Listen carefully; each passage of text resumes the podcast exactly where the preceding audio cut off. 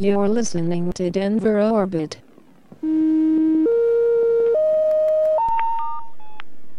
Episode 40 Avoid.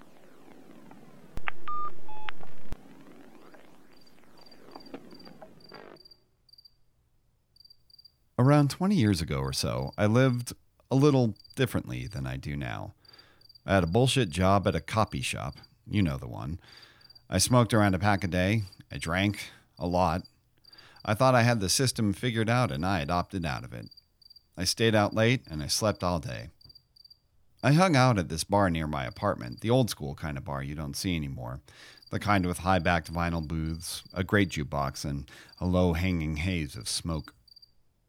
They don't make 'em like that anymore. That's probably for the best. Anyway, so I was in this place, I was drinking a lot, I was smoking too much, and generally avoiding responsibility as much as I could. I thought I had this Tom Waits esque world weary pose down. But it was just a pose, by the way. One I was happy to engage in as long as I didn't have to think too much about, you know, my mental, physical health, the future, that kind of thing. So, in the middle of all of this, I developed this weird, I don't know, tick, habit, brain thing. Here's what would happen. After a night of drinking, or maybe a day of being hungover, I would go to bed and start falling asleep. You know that point when you're drifting off and you're kind of somewhere between thinking about things and dreaming? That sweet feeling when you're slipping from consciousness to unconsciousness? I would be right there, relaxing, floating off, and then that would happen. Right inside my head. Not inside my ears, like it came from outside the house or something. It was inside my head, this loud. And it would startle me awake. At the height of it, it was happening two or three times a week. It was the weirdest thing. Little by little, I started to get my life back together. I quit smoking, quit drinking, got married, had kids, pulled my head out of my ass. All the things that 20 something me would have been horrified by. And the banging, that cracking noise, well, it just went away. It disappeared. And I forgot about it. Until recently, for some reason, I remembered it. I remembered that it used to happen. So I typed banging noise in head, falling asleep into Google. And this is what came up. It's called exploding head syndrome. Here's Wikipedia. Exploding head syndrome, or EHS, is a condition in which a person experiences unreal noises that are loud and of short duration when falling asleep or waking up. The noise may be frightening, typically occurs only occasionally, and is not a serious health concern. People may also experience a flash of light. Pain is typically absent. The cause is unknown. Potential explanations include ear problems, temporal lobe seizure, nerve dysfunction, or specific genetic changes. Potential risk factors include psychological stress. It is classified as a sleep disorder or headache disorder. People often go undiagnosed. There is no high quality evidence to support treatment. Reassurance may be sufficient. Clomipramine and calcium channel blockers have been tried. While the frequency of the condition is not well studied, some have estimated that it occurs in about 10% of people. Females are reportedly more commonly affected. The condition was initially described at least as early as 1876. The current name of it came into use in 1988. So there you have it. It has a name, a pretty awesome name, actually. There's a reason I'm bringing all this up. A little while ago, I stumbled on this podcast here in Denver called The Void, and it's one of my favorite things that I've heard recently. It's hosted and produced by Jamie Billings and Sarah Dealy, and they describe it as a sadness positive, death positive, existential doom positive, nonfiction story based podcast. And it's pretty great. Their first episode is about things that happen in the middle of the night, so I'm just going to play the whole thing. I'll have links to their work in the show notes, and that's going to be it from me. Here's The Void, Episode 1 What Haunts You.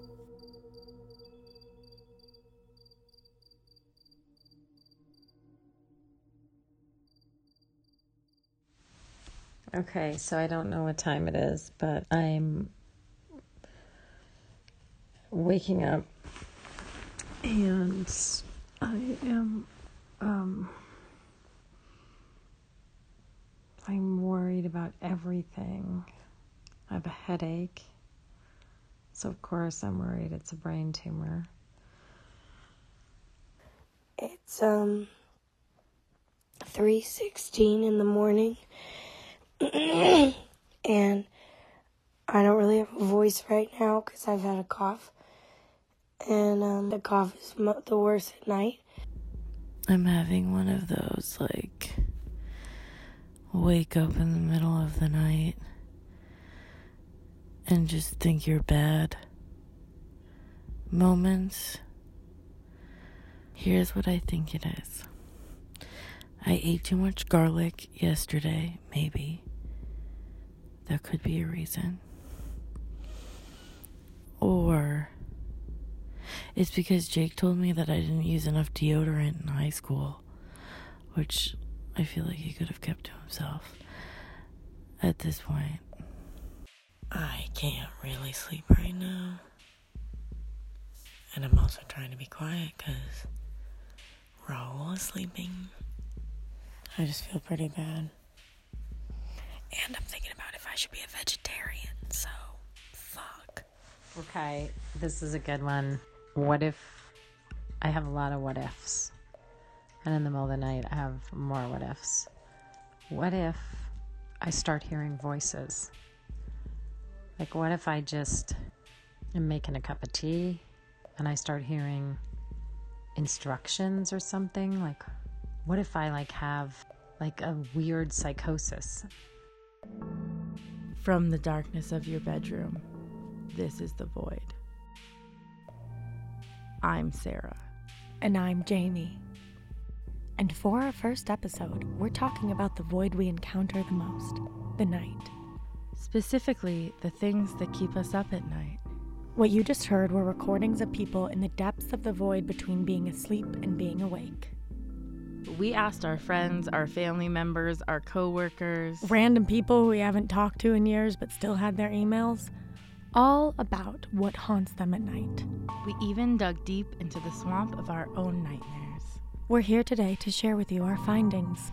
Welcome to the void, everyone. We're scientists of darkness, and for this episode, your bedroom is our laboratory. Sorry.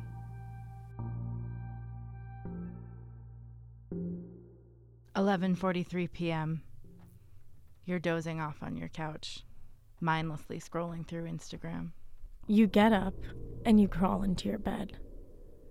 You turn off the light, you let your head hit the pillow, and you feel your body sink into the sheets. You stare at the ceiling. and stare at the ceiling some more. You close your eyes. You might be starting to fall asleep. Then A memory from your past pops into your head.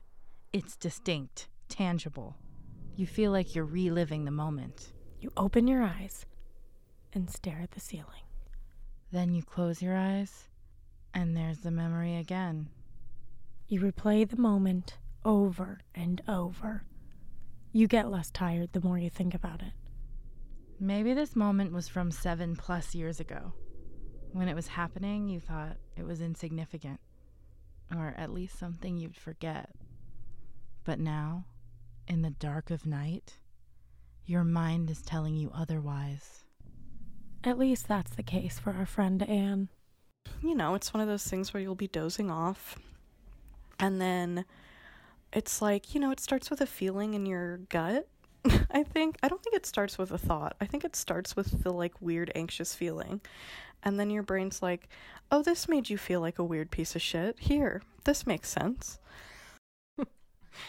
it's a moment from my past that I think about all the time. Um, so it's from when I was in college, and I lived with a bunch of people. But I was standing around the living room talking with two of my roommates, and I don't remember what we were talking about. I think it was DVDs, maybe, because we kept all our DVDs in a dresser because college. And I bent down, and as I bent down, I was talking. I was the one who was speaking in this conversation, and I farted so fucking loud. like, und- like, like so loud. Like there was no way like anyone who was in that house didn't hear it. It was loud, it was long, it was loud. and it surprised me so much. And I, w- I panicked inside as it was happening. And I just kept talking. Like, I panicked so much that I didn't acknowledge the fart.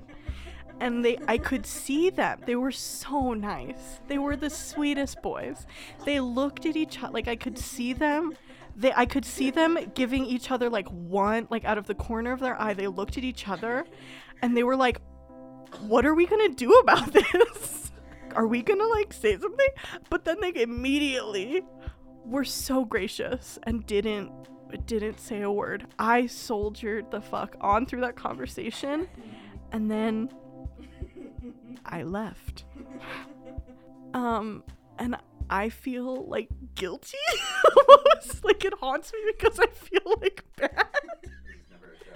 yeah, I feel like like I felt like they deserved that moment and I also feel like they need like I feel like that's not who I am.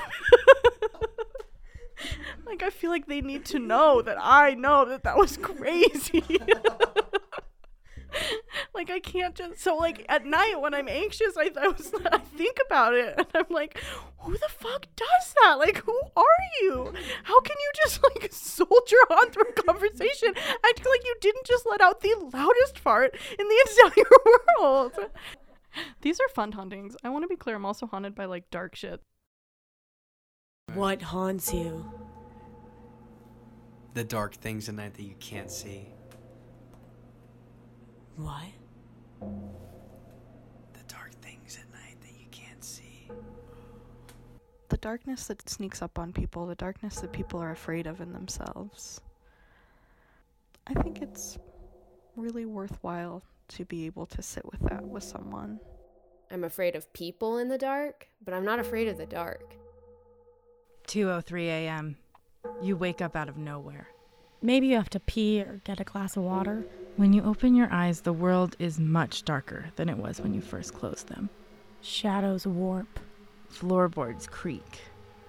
You tell yourself it's just the house settling. You run to the bathroom and then run back to bed. You close your eyes so tight and try to shut out the dark. Unless the dark happens to be your friend, like it was for me. There was a time when I was stirred awake every night around 2 a.m. It was 2015. I was living in LA. I understand there are people who are happy there.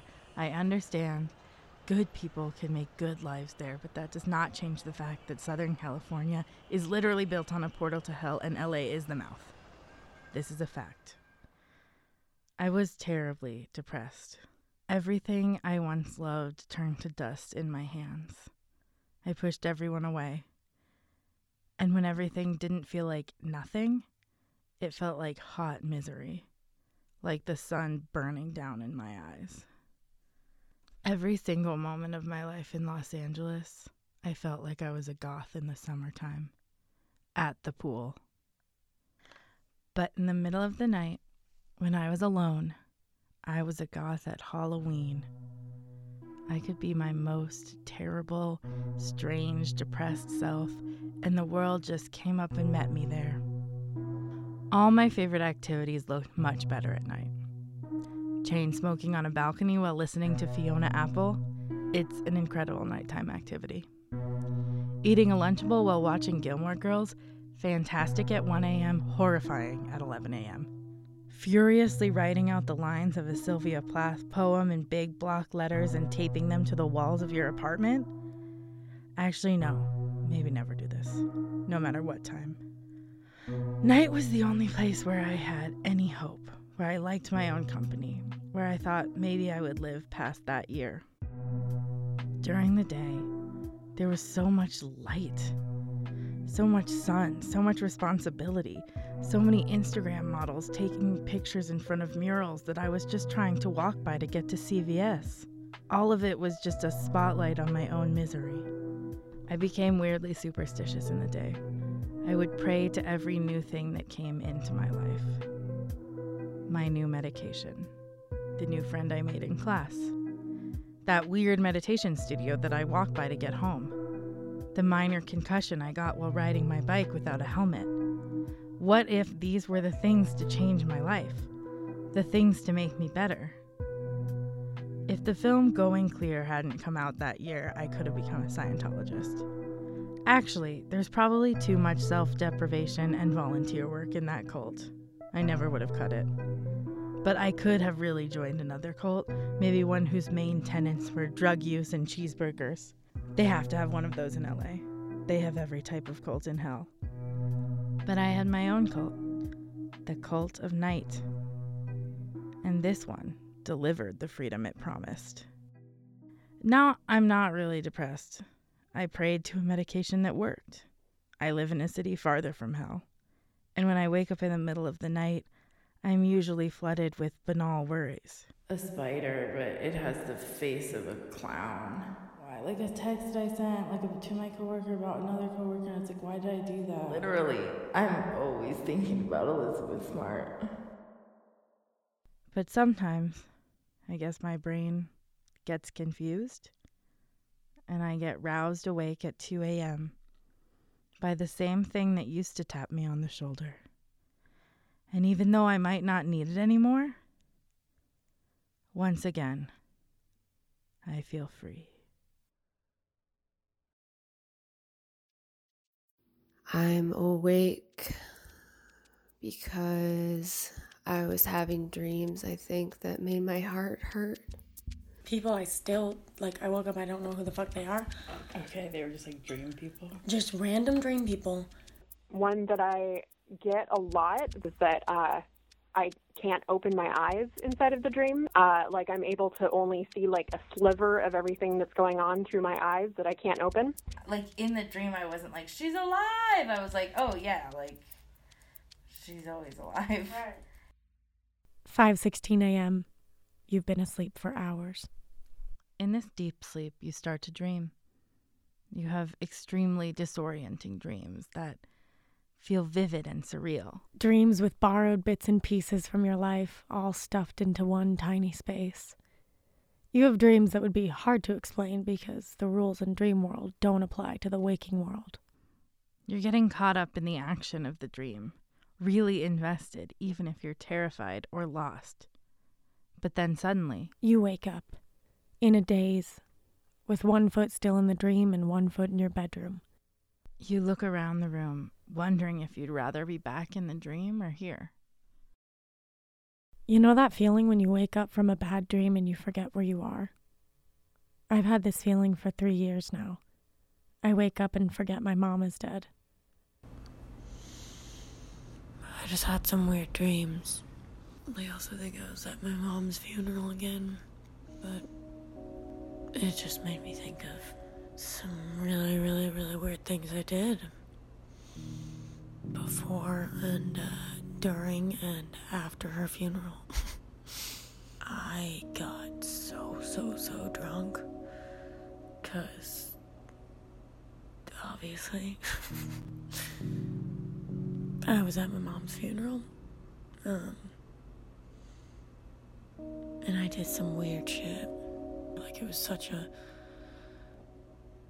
weird feeling of like excitement to see people I haven't seen in years, and then like an instant punch in the gut or like punch in the chest of why I was seeing these people. I'm surprised I still get this punch in the gut feeling when I wake up in the middle of the night after dreaming about my mom. I have to reorient myself to the world without her. Maybe these late night thoughts are trying to train my brain to remember what my reality is now. Some sort of fucked up exposure therapy to make sure I will not forget, to make sure I will adjust to my surroundings quicker when I wake up mid sleep. There's a particular image that comes back to me in the middle of the night. It's from the day before my mom's funeral, my birthday. No one knew what to do, so naturally we threw an odd, impromptu, forced party at my childhood home. Everyone who had flown in for the funeral was there. People who I would never invite to any sort of birthday party I had. People who placed gifts on the kitchen counter with a smile of condolence or an unapologetic face of pure pity. I was at my own funeral that night. I didn't want to be celebrated, sung to, gifted anything, unless it was to make all of this go away. Mostly, I remember. I just remember this feeling of not wanting to be seen. Didn't want to be looked at. So I think I spent most of the birthday party in my backyard, but this image that comes back in my head is I didn't want to be seen, so I wore this weird, weird skeleton mask and this skeleton cape. And I just like see myself as like this weird little girl who's also trying so hard to be an adult in a fucking mask and a cape. Cause I don't know, and I think I think sometimes I do this and like see these images. Like I think I'm trying to understand why the fuck I acted like that. I think I replay things because there is shame there. But then I also just want to like hug that little girl. While I was recording this, we left the tape running and Sarah asked me a few questions. I'm still mad at myself when I wake up and I forget that she's dead. I'm like mad. I'm like, really, Jamie? You still don't fucking know? Like, that's how I feel. It's not always like, oh, now I know, yay. Like you're mad at yourself for forgetting? mm-hmm. That's interesting. Because it's like painful to have to go through that process to remember again. It's like when when are you gonna get it, Jamie? You know, and it's like very potent in the nighttime. I think that anger of like because you're because you're disoriented. Like in the daytime, I can have a moment where I'm like, oh, I want to call my mom. Oh no, Jamie, no, no. But in the nighttime, I'm like, fuck, I forgot again. Like, really? Do you ever, when you're like waking up and having that moment, uh, do you ever like live inside that moment of like not remembering that your mom's dead and like like it?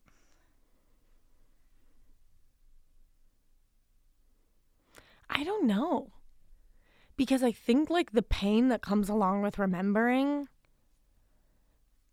is like not worth it to live in that space. Maybe I'm haunted by these memories because I haven't fully processed them. The night leaves space for this processing. I dream, I wake up, I forget, I reorient. What do you do when you wake up and you don't know where you are? You look at objects in the room, things close to your bed and in your line of vision to clue you into where you are. When this happens to me, I look at a lamp in my room, a lamp that wears the cape and the mask from that night. I place them there to make me laugh, to make a skeleton friend. She wears a hat, and I call her Trish. When I wake up in the middle of the night and forget my mom is dead, I look at my lamp to remember. I wonder if I'll ever wake up remembering instead of forgetting.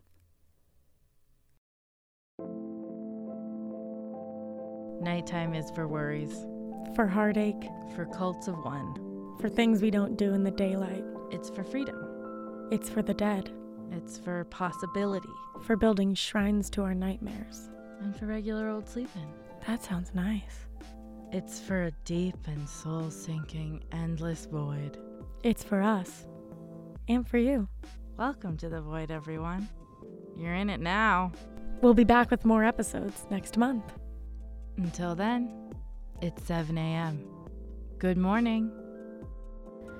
There is still the possibility that I'm completely and totally bad. So, that would be upsetting. The Void was produced by Jamie Billings and Sarah Dealy. Editing help is from Arielle Milkman, who was haunted by the time the Broncos won the Super Bowl in 1999. She was so excited, she threw up in her fourth grade classroom. Music and sound design by Brady Billings, who was haunted by a ball of eyeballs while he was younger. Taylor Turnbull, who is haunted by her never ending hypochondria, created our logo and does original illustrations for each episode. You can see them on Instagram at The Void Podcast or on our website, www.thevoidisdeep.com. Special thanks to Betsy Layton, Kelly Bogg, the team at House of Pod, and all who fearlessly contributed their haunts. This podcast was made possible by Existential Dread.